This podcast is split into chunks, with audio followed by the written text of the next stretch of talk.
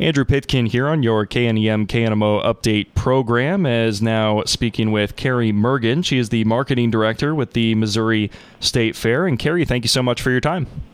No problem. Thanks for having me. Absolutely. And of course, uh, a little bit of a sad note with the fair being um, reduced just to the livestock portion this year. Uh, just first off, uh, could you describe, you know, please describe what are some of the uh, thought processes and, and things that went into making that decision? Sure. Well, you know, this has been a, a long process for us. Um, you know, really going from unknown earlier in the spring of you know what was gonna what was gonna happen uh, for the fair, but we were full steam ahead um, for quite a while. You know, looking at the numbers and working with the Department of Health and the governor's office and other um, other entities to try to figure out what we what would be best and what we could do, and um, and you know thought things were gonna we're looking up and we were gonna be able to pull off um, a more traditional type state fair.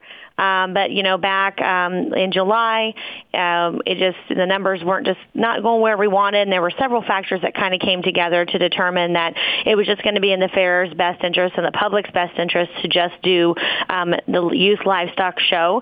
Uh, public health and safety, of course, were top of mind when making those decisions. Um, the financial ramifications to the state fair itself, um, and also we wanted to be able to provide a quality outdoor experience to to our fairgoers. You know, people come to the fair and they they have expectations of what they want to see when they get here and we had some partners that were not just going to be able to come and so that ultimately kind of played a part as well and, and just not being able to provide the experience that everyone has come to know and love about the Missouri State Fair. What are a couple things that, like you said, some of the fairgoers can kind of count on? You know, some of the things that they're used to that will still be there this year? Well, uh, fair food. Um, we ask all of our concessionaires that were contracted um, already, you know, hey, would you like to come back? Would you be able to come back, you know, maybe on a smaller scale or something to help service those exhibitors that are going to be here and also the public.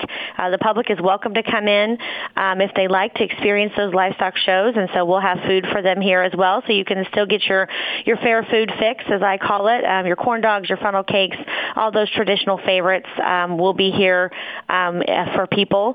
Um, and then, of course, livestock. Um, you know, I'm, I'm hoping that some people that maybe um, locally for sure that don't necessarily come to the fair and experience the livestock side of it will come and do that.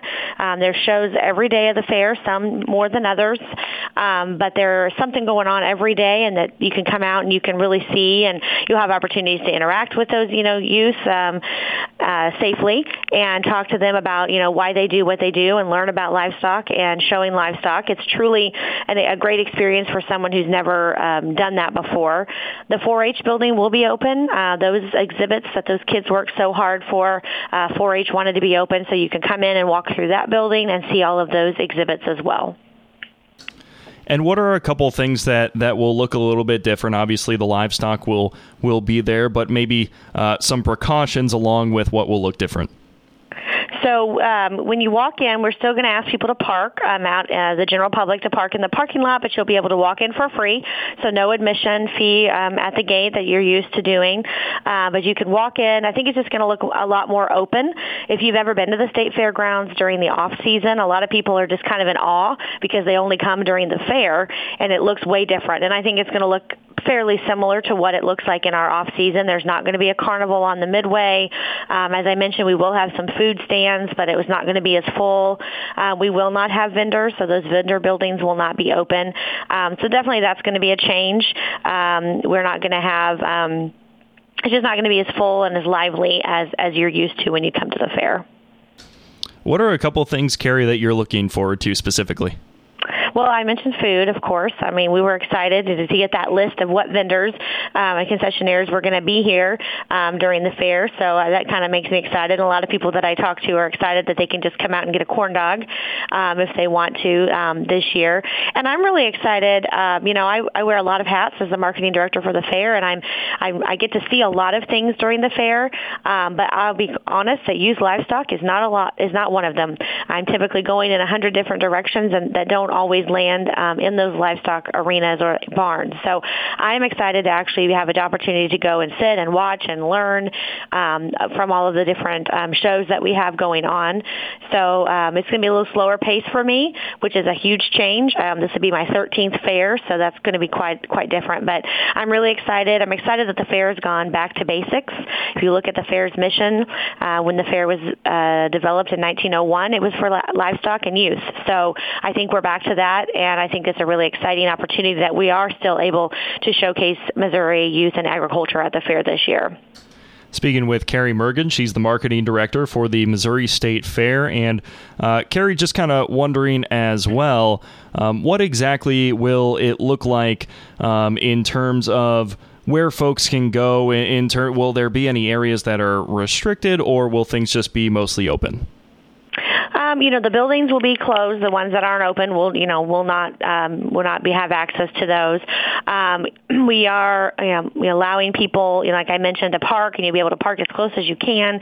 But we still are trying to keep people. You know, we don't want people driving around the fairgrounds while we have foot traffic and and certainly livestock walking around. So um, so that is that will be a factor. Um, so for the most part, it'll be open and you'll be able to go and access, um, uh, but it'll be mostly predominantly just for those livestock areas.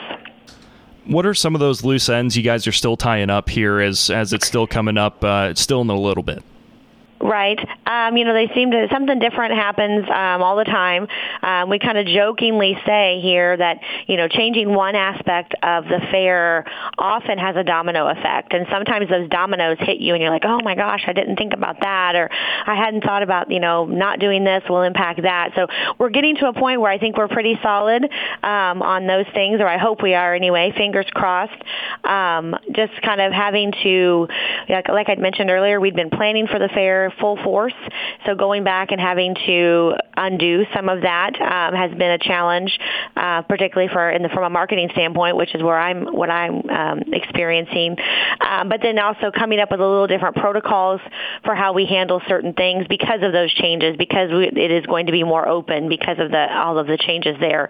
Um, so those are just some of the loose ends that we are that we're dealing with. Um, we do have a great source on our website. We've had to. Well, that was one of those things we had to go in and kind of undo some things that had been on the site. Um, but if you go to our, our homepage, uh, there's a link right there called the latest scoop, and that is going to contain, um, it's the most comprehensive list that we have. Um, I actually have it in front of me right now to reference if you ask me a question that I needed um, of anything that's going on at the fair. So if you have questions about the fair, um, what's, you know, what you can expect, go to the homepage and you should be able to find that information on the latest scoop. If you can't find that information, you can always email us or call us, and um, you know, chances are we'll probably add it to that page because it's probably a really good question of something that we just haven't thought of. For someone who hasn't been able to make it to the fair before, what would you say to that person, even though this will be a different year? Um, what's the incentive? Well, I think the livestock incentive, of course. Um, you know, when I was a kid, we would come and we would walk through the barns and we would walk through the machinery. But you know, as a kid, my I wanted to go to the carnival and I wanted to eat the food and I wanted to do all of those things. So um, that back to basics approach for for livestock um, and agriculture is really it's really where we're rooted. And so I would encourage people to come and experience that. Um, you know, it's not often that you can probably go anywhere and see, you know, on a given day you're going to see all these sheep and the swine and the poultry and the and the cattle that are here on the fairgrounds. Um, you can ex- kind of experience that, which is a unique thing for a, a lot of people. Um, so I think that's that's a main takeaway that I hope that people will will get. Um, also, you know, the hope and the goal is that you know next year we'll be back, and it's going to be, you know, we're hoping to have a traditional fair next year. Um, next year is Missouri's bicentennial, so we're excited to partner with them and bring some of those things to the fair for next year. So if you're not able to come this year and experience the Youth Livestock Show, um, you know, our goal is to have the fair back um, in 2021 as usual. Carrie, is there anything else you'd like to add at this time?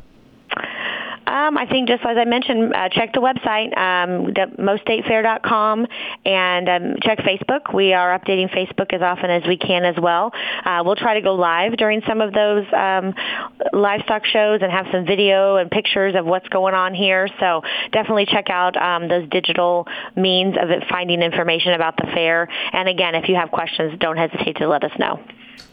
Well, Carrie, thank you so much. I appreciate it. No problem. Thank you. That is Carrie Mergen, the marketing director for the Missouri State Fair, here on your update program on KNEM KNMO.